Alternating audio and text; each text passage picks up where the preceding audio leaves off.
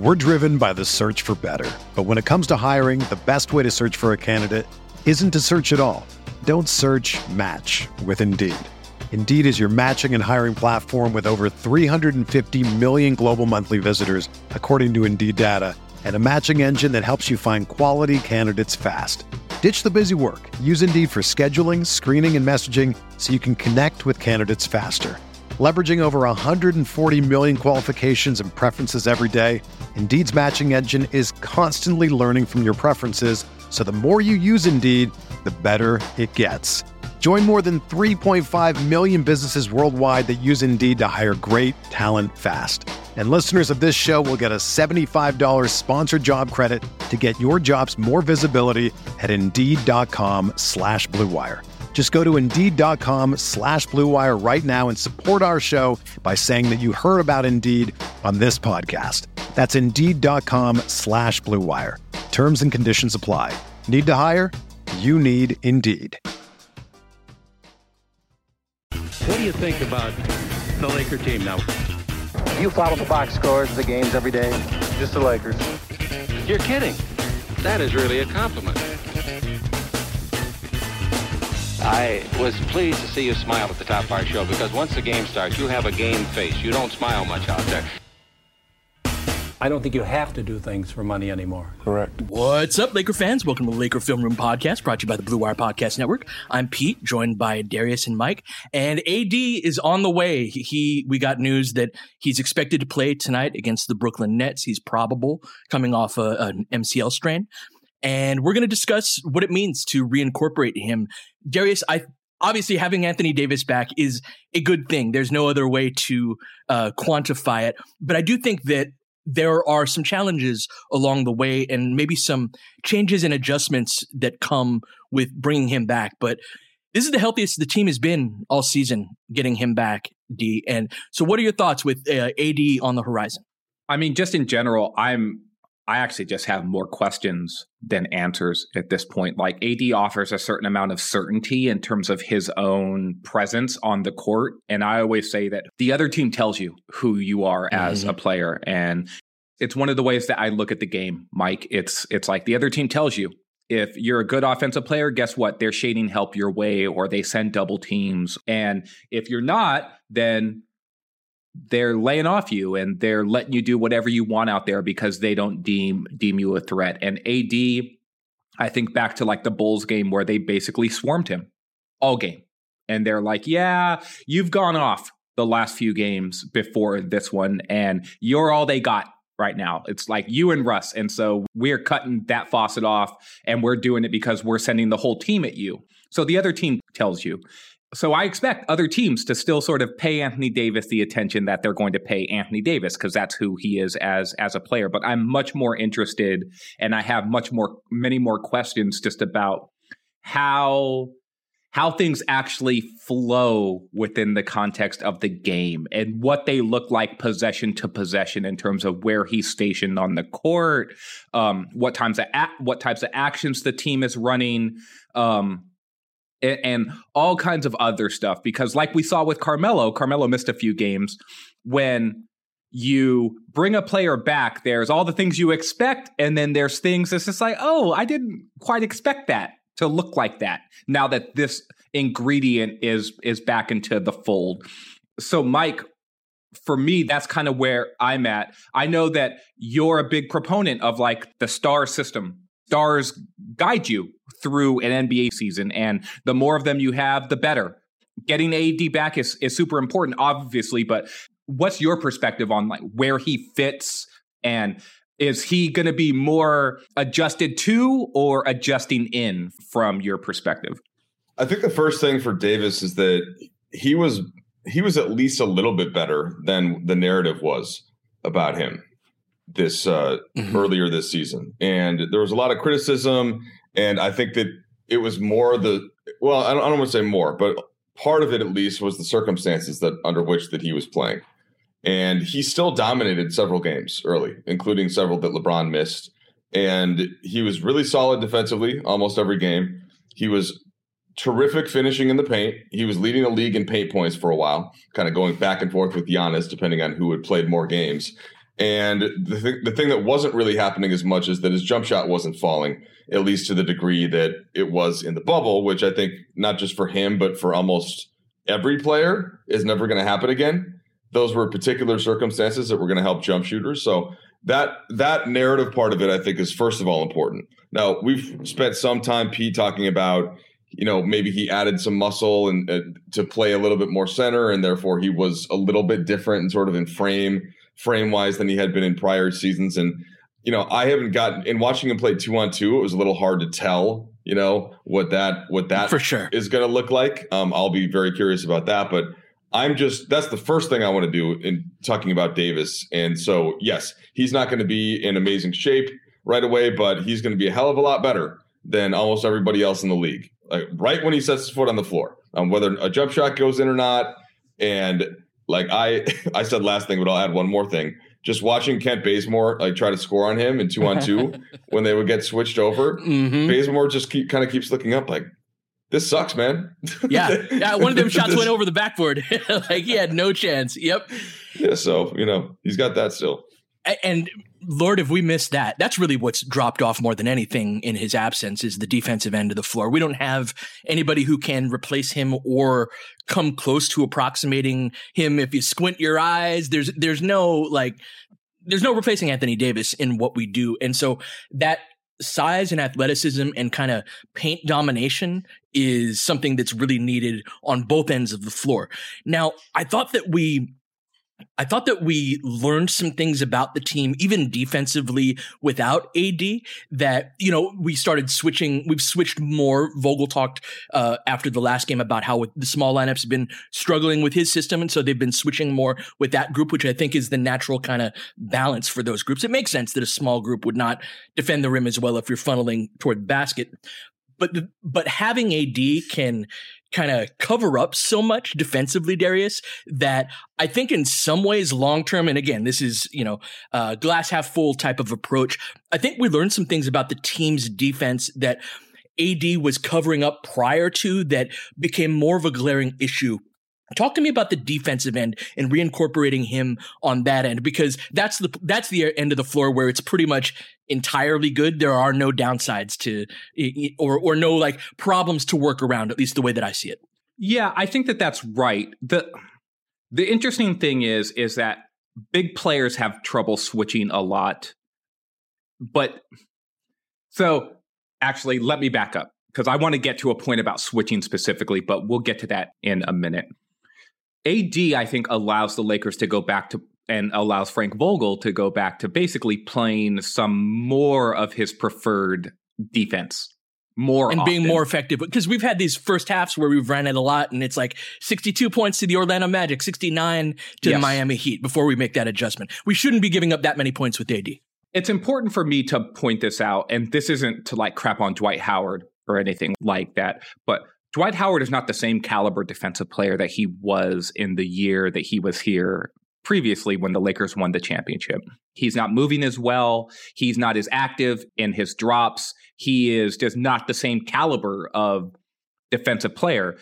Dwight did not play enough minutes, but he was playing sort of if there was like a third or a fourth team all defense, like Dwight would have been played sort of near that level. He wouldn't have played enough minutes to qualify, I don't think, for for any of those things. But I'm just talking Sure, about caliber. this, 15 like- minutes of really good center traditional five defense. Yes. Yes, of of like drop coverage. I am I am navigating this at an elite level and understanding what all of my responsibilities are. Dwight Howard was doing that wonderfully two seasons ago. And this season, the drop off in foot speed and athleticism is noticeable. It's noticeable when you're watching live and it's super noticeable on tape. Like the angles that he's now surrendering are just different and those angles are being taken advantage of by offensive players. Like there were a couple plays against Indy where Brogdon just like went left on him and was just like, "Hey, look, the gate's wide open." And it's because Dwight was laying way below the level of the screen in order to compensate for an angle to meet him at the backboard where Brogdon's just like, "Well, I'm just going to shoot a 6-foot runner. Like this is easy for me." Mhm. Right? And so there's been so much more of that with Dwight. AD is so much better than that. That playing drop coverages with him is going to look worlds different than it has with Dwight Howard. And it's even going to look different than with like LeBron when LeBron sort of even active in his drop as well, because AD's just a bigger, like a bigger player with more length.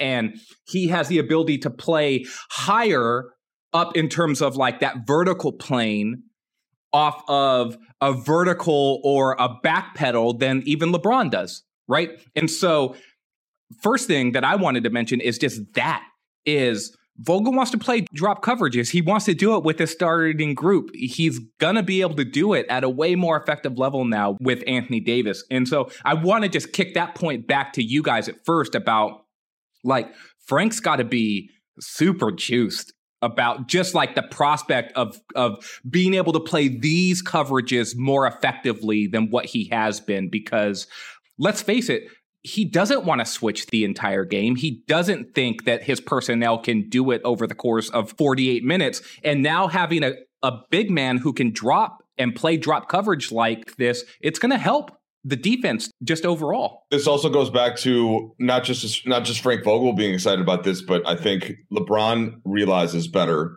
than anybody else what like Pete was saying earlier that there isn't anybody that can approximate what AD does, and that's true. But the guy that can come the closest is LeBron, except that it requires a ridiculous level of additional effort based on what else LeBron has to do.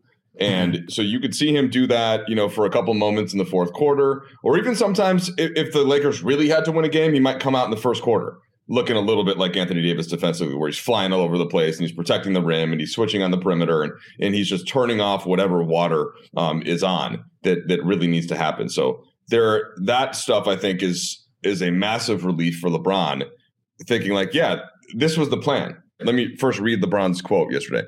Uh, I mean, anytime you get a talent like that coming back into the lineup, it boosts our team, not only physically, mentally, spiritually, everything.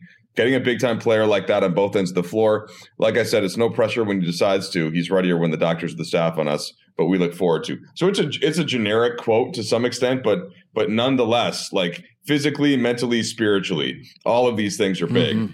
And Pete, you had sent me a stat about LeBron and AD uh, that uh, that I will.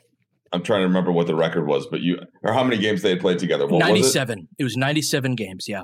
So since Valentine's Day, which was when Anthony Davis injured his knee against the Denver Nuggets last season, so that was February 14th, 2021, the Lakers have played 97 games.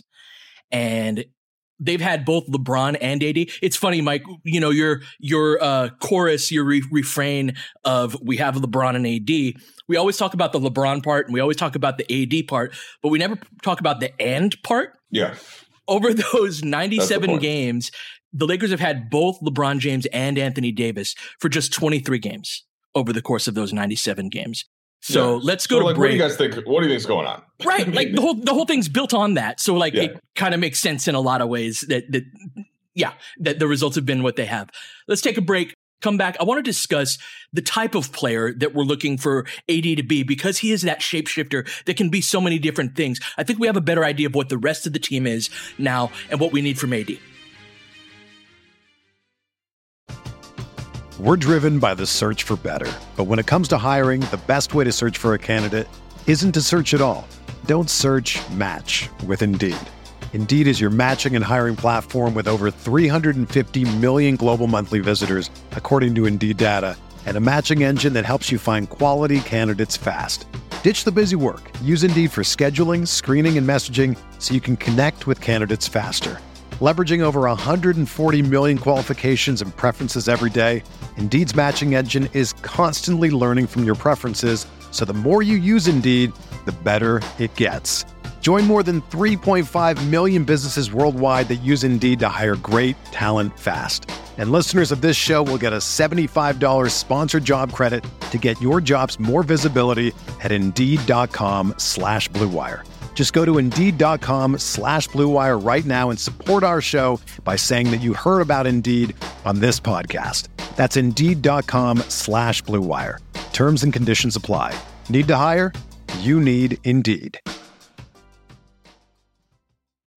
When you need mealtime inspiration, it's worth shopping Kroger, where you'll find over 30,000 mouthwatering choices that excite your inner foodie. And no matter what tasty choice you make, you'll enjoy our everyday low prices, plus extra ways to save, like digital coupons worth over $600 each week. You can also save up to $1 off per gallon at the pump with fuel points. More savings and more inspiring flavors make shopping Kroger worth it every time. Kroger, fresh for everyone. Fuel restrictions apply.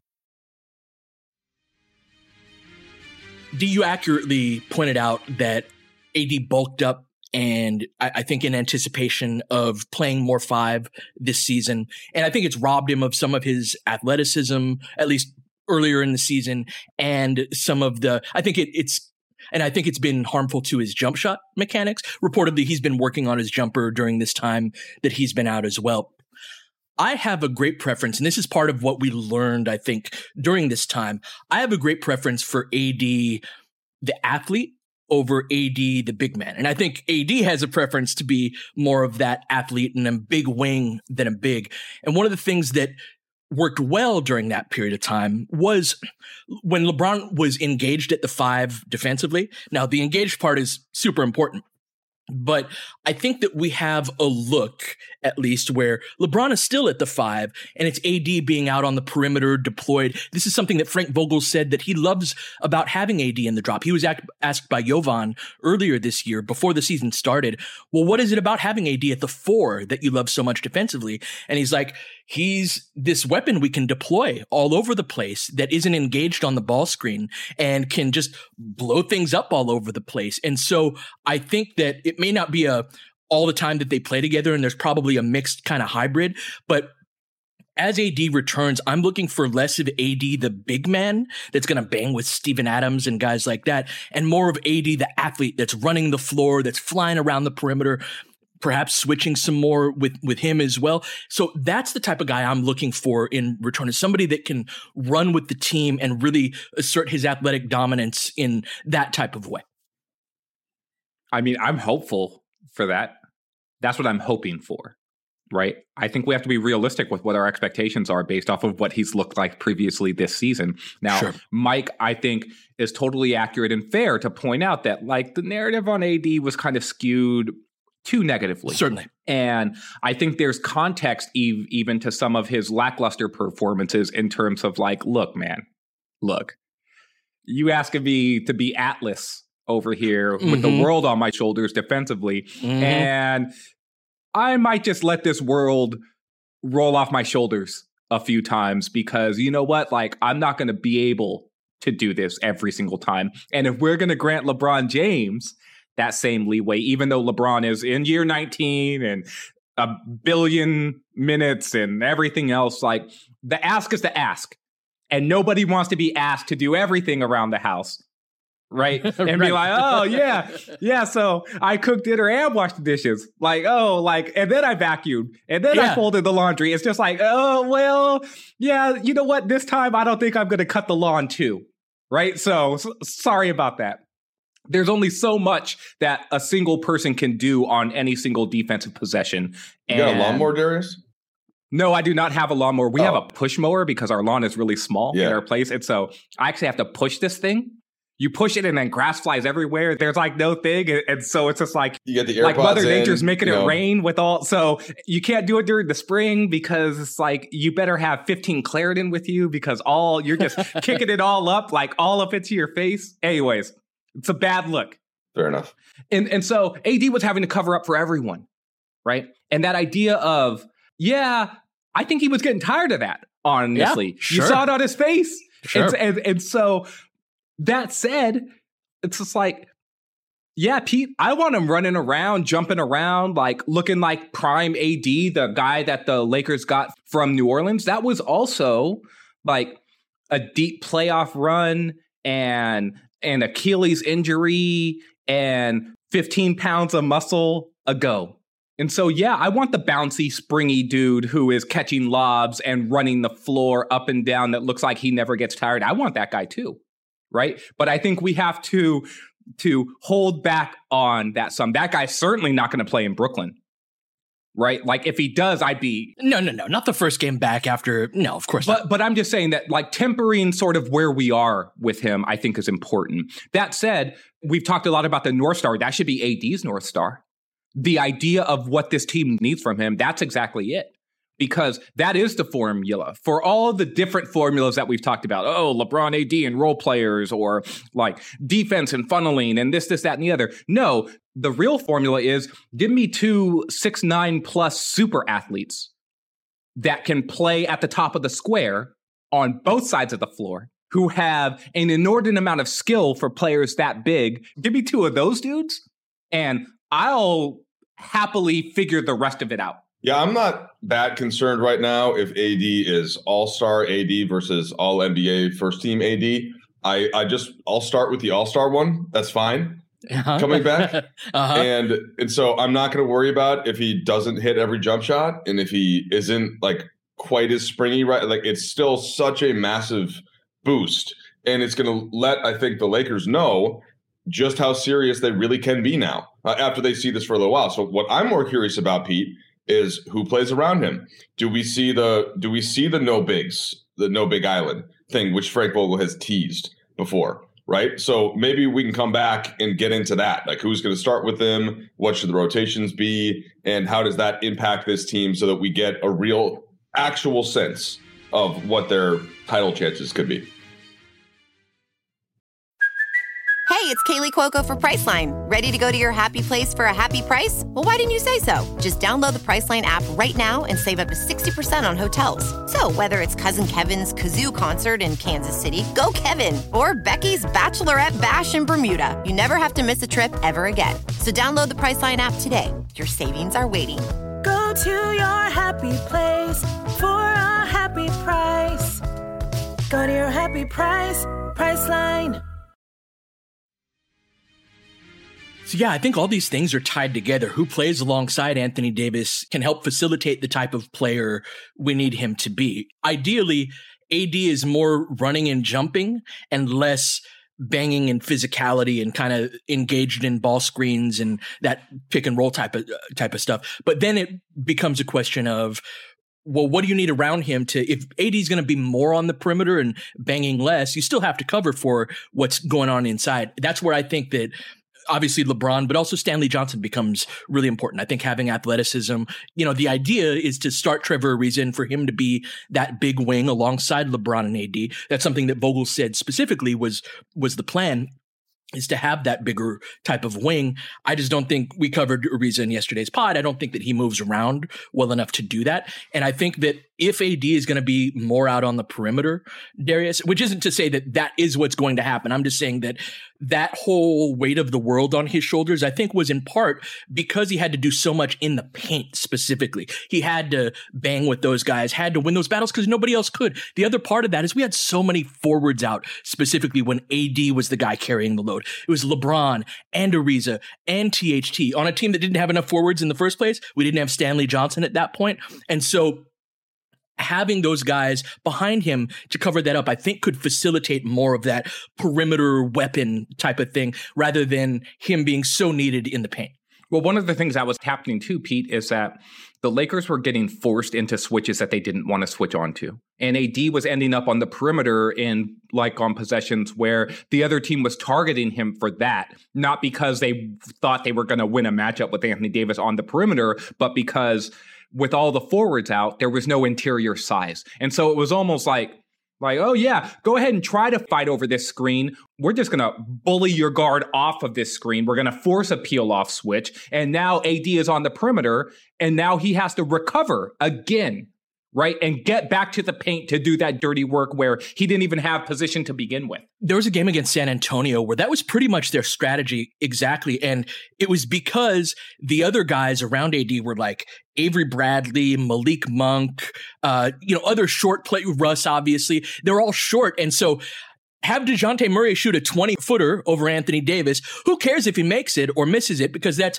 Thaddeus Young and Jakob Poeltl down there banging with Avery Bradley and Malik Monk. Like you're going to win that in, in the vast majority of circumstances, even if Murray misses that jumper. That idea of getting to the perimeter is going to be easier for him, honestly, even if it is Trevor Ariza down there trying to hold his own against another 6'9, 6'6, 6'10 dude.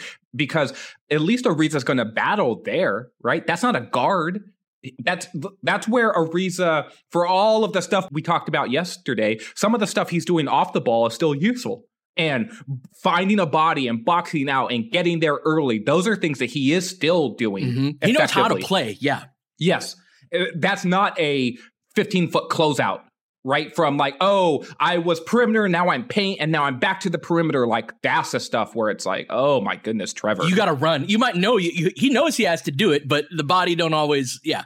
One of the things that Mike, to to get to some of the points that you were talking about about like who play plays with him, and Pete, you you brought this up too. It's like I think he can't I'm interested in seeing what Ariza looks like next to Anthony Davis versus what Ariza looks like next to Dwight Howard. That's a fair point.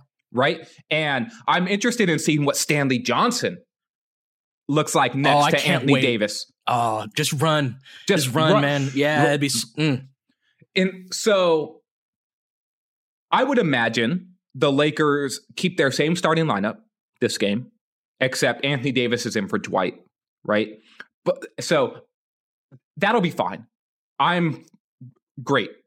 I'm more interested in seeing what do those bench units look like now that you have AD back because Vogel, one of the things that he'd done really effectively this entire season in the 15 games that the three stars have played together is there was almost never a stretch where only one of them was on the floor by themselves. It was almost always both both of them or all three, right? So all three would start and then Russ goes to the bench and then it's LeBron and AD. And then Russ comes back, LeBron goes to the bench, then it's Russ and AD.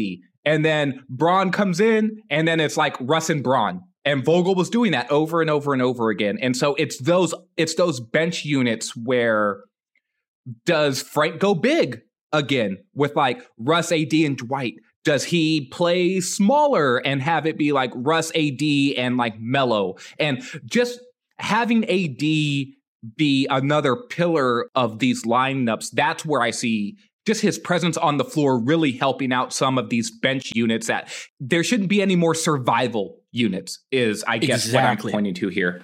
Well, and this is also the player that will maximize what Russell Westbrook does the most.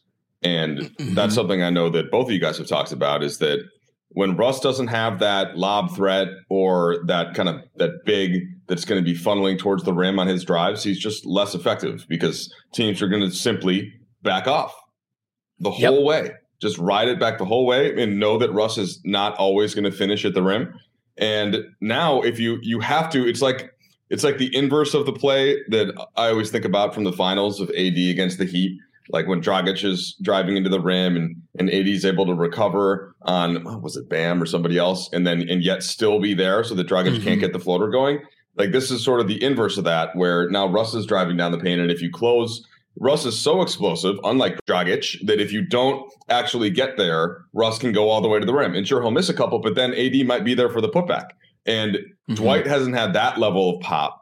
And even if again, even if AD Pete is not yet to that full full on or skinnier AD. He's definitely got that in the bag. So that's just one action, but it's a thing I think that maximizes Russ, and then you know that can change the way the team has to play defense against the Lakers because we're also forgetting then that LeBron is in a much better rhythm than mm-hmm. he was earlier in the season when AD was actually doing that stuff more. Yeah, we've certainly figured some things out about the team in that time between when that happened and now, and so now it's a matter of application.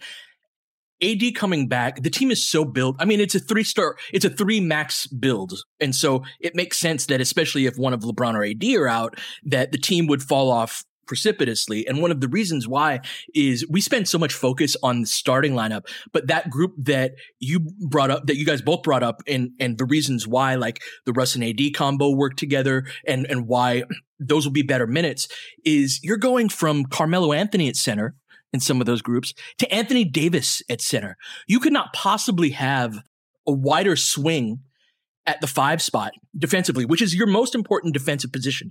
We were giving up. I, am sure you've looked at this more than I have, D, but the defensive rating with Melo at the five is in the 120s. It's like historically bad because, of course, it is. Like, there's no Frank, why aren't you getting more out of Carmelo Anthony at the five type of, you know what I'm saying? Like there are things that you can do to minimize the damage, but you got to have, have the guys and those units in particular, the Russ and AD units that Mike was just talking about. I think that those are when AD is in the game in particular, and, and LeBron is not.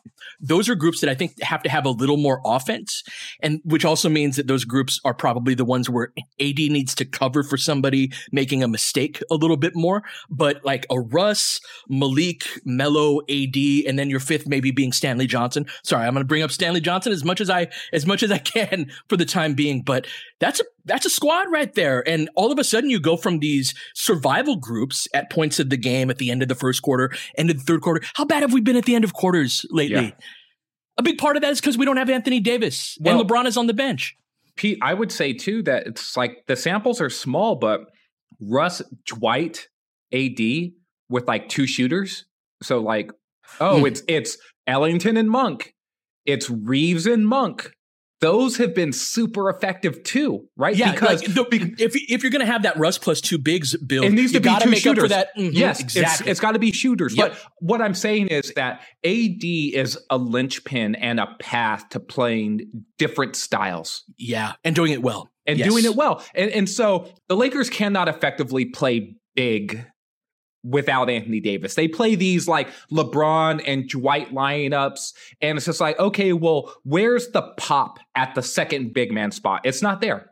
It's yeah, not you there. don't have much of a vertical threat within within that, yeah. And then you play these super small groups, and it's just like, okay, well, these groups can't really defend the way that we want. Like they can switch and they can do do some things, and we should have like a whole segment and a half on like switching and just what the team is doing defensively from a switching standpoint and the variables that are a part of that decision making because mm-hmm. I think it's super important that we understand the Lakers are switching. They're yeah, switching a like, fair it, amount. It's more like when do they switch and why do they switch? Yeah. When are they doing it? Why are they doing it? And what is the threshold within the decision making exactly. within that? Yes. Those are that's all a super important conversation that we just haven't had yet. Yeah, we'll get into it though. Yeah. But AD allows you to switch more if you want. He allows you to switch less if you want. He can play in big lineups and be super useful. He can play in small lineups where small is still like, hey, that's me and LeBron James. Right. Yeah. How right? small are you really? Yeah.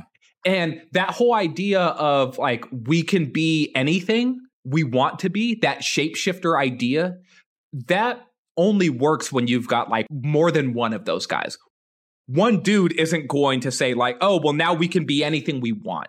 No, you probably need two guys, both guys who can play up or down a position if they need to. And that's basically characterized LeBron and AD their entire careers. Like LeBron could be like, yeah, I'm a small forward, I'm a power forward. Now he's like, oh, I'm a center, I'm a power forward, I could even be a wing.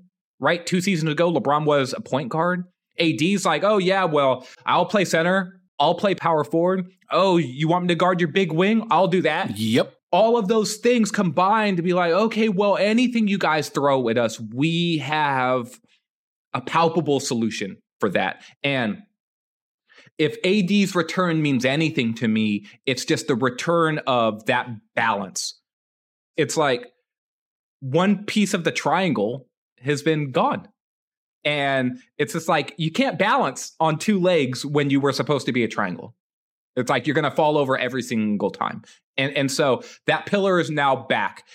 It's going to take some time. It's not going to be smooth at first, but thank goodness this dude is going to be back in the lineup.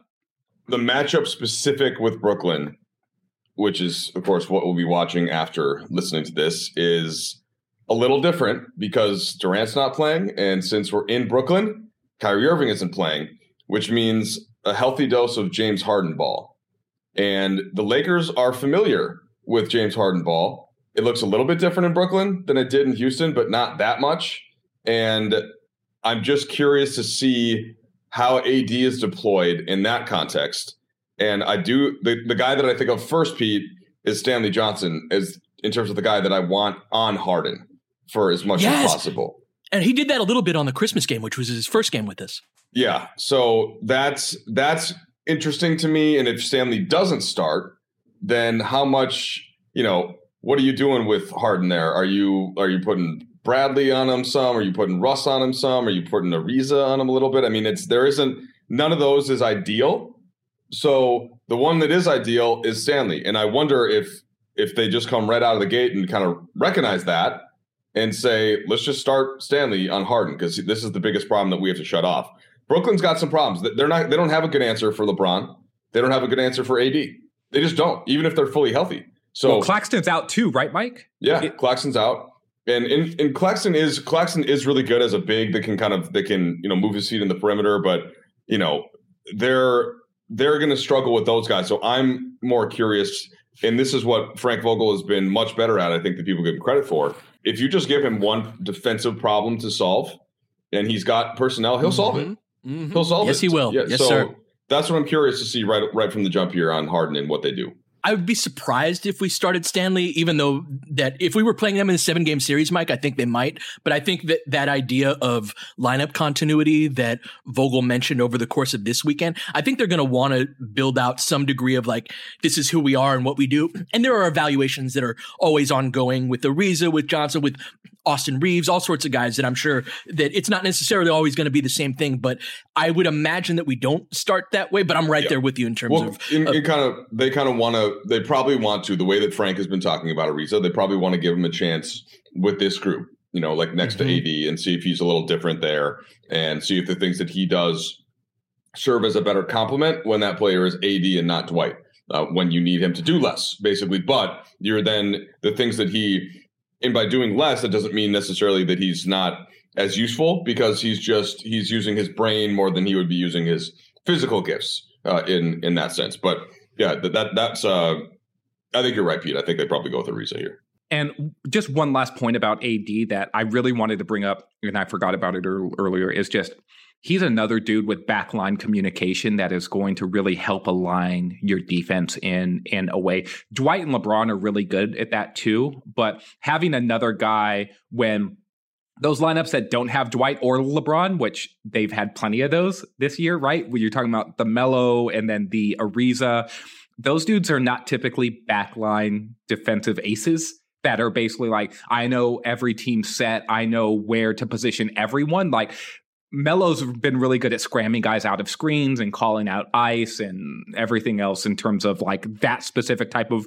coverage when when he's been in in drops but AD is like at another level when it comes to that and there's a been a certain amount of organization the team needs defensively as well that um, AD is going to help with as well and getting his legs up against a Brooklyn team that's maybe not quite as there with all of their guys like Harden and Mills like that's going to be tough but I'm super anxious to see what he brings to the table tonight. I'm so excited to have him back. I hope we see more of him as the roller than the post guy. We didn't get a lot into the spacing concepts and rolling versus posting and all of that in this show. Perhaps we'll cover that tomorrow after the game. This is it though. This is the time time of season where it's it's go time for the Lakers. We're two games out of the six seed uh, held by Denver right now, which I think is what I have circled in terms of where I think that's our path to going to where we want to go is to get to that number number six spot. So today's the today is the first game of the rest of the season, Darius. Oh, man. as we always say, we will be back tomorrow to cover all of that here on the Laker Film Room podcast. James has got it in low to McHale. McHale wants to turn. He's double team. Just pass out in front. Broken up by Worthy. Tip to Magic. Worthy dies on his belly. Magic scores. There's Magic got it. Magic fires. It's good.